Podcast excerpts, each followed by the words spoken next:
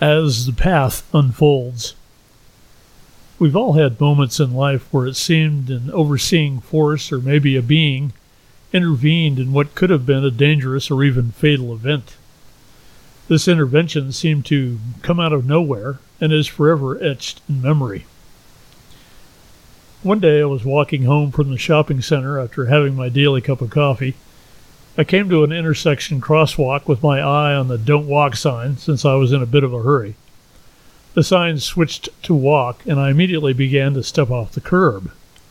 Right at that moment, I felt a firm hand on my arm gently pulling me back, just as a city bus whooshed up to the bus stop right in front of me, having ignored the traffic light. I could feel the bus outside rearview mirror sweep past my nose as it braked. I swung around to see who grabbed my arm, only to see no one there. As I ran the event back through my mind, I realized I had been saved from certain injury as the bus was going too fast and had overshot the crosswalk. I've had several other turns of events that felt like interventions, that had events played out without it, there would have been major inconvenience or outright physical harm. I've often wondered if the things I've worried about but never happened were really memories of times that things did go awry, but this time I didn't take that road. On the flip side, I've also had vague feelings of unease just prior to a major inconvenience or injury, leading me to believe that the body has a sort of built in predictive response around future events. Scientists have shown this to be true in experiments where physical bodies seem to sense danger or intense events up to 10 minutes before they happen, as dramatized in the movie Star Wars, where Han Solo has a bad feeling about this. These kinds of alarms can put us into fight or flight, riveting our attention into the present moment with senses full on.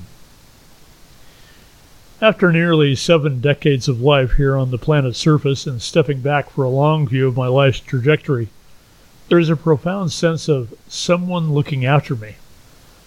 I've most often attributed it to angels, ancestors, or other higher beings, but lately I've been entertaining another option.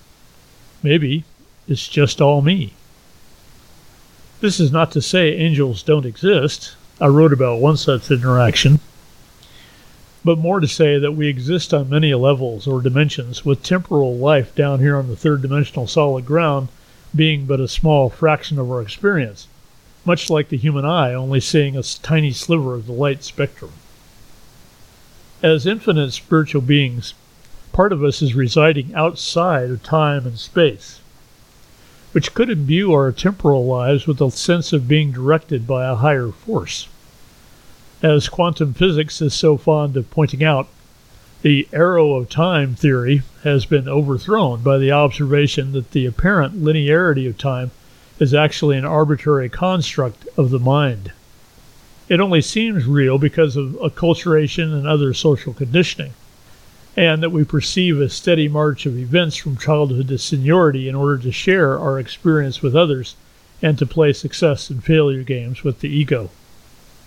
The unfolding of our physical life experience is the story of how we are being. The what of ourself is reflected in the who that is having our experiences. The choices we make describe the edges of who we are within the field of infinite possibilities. By observing those choices against the backdrop of our innate infinite nature, we see our self imposed limitations. In the practice of access consciousness, one exercise is to answer the fulfillment of a choice with the statement, What else is possible?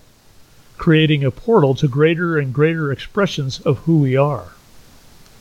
As Alan Watts has famously said, Deep, deep down, far, far in, you are the universe. And that universe is an ever expanding field of possibilities, reflecting the infinite nature of what we are. During this time of extreme social manipulation and control is the perfect moment to remember that field of infinite possibility, answering every limitation with, What else is possible? And in so doing, allowing the unfolding of the highest and the best of who we have become. In this way, we transform the world into a true reflection of love, compassion, respect, and honor, befitting our highest, grandest, most incredible self. You have been listening to This Quantum Life by Boyd Martin. Brought to you by the Quantum Health newsletter from Pure Energy RX. www.pureenergyrx.com.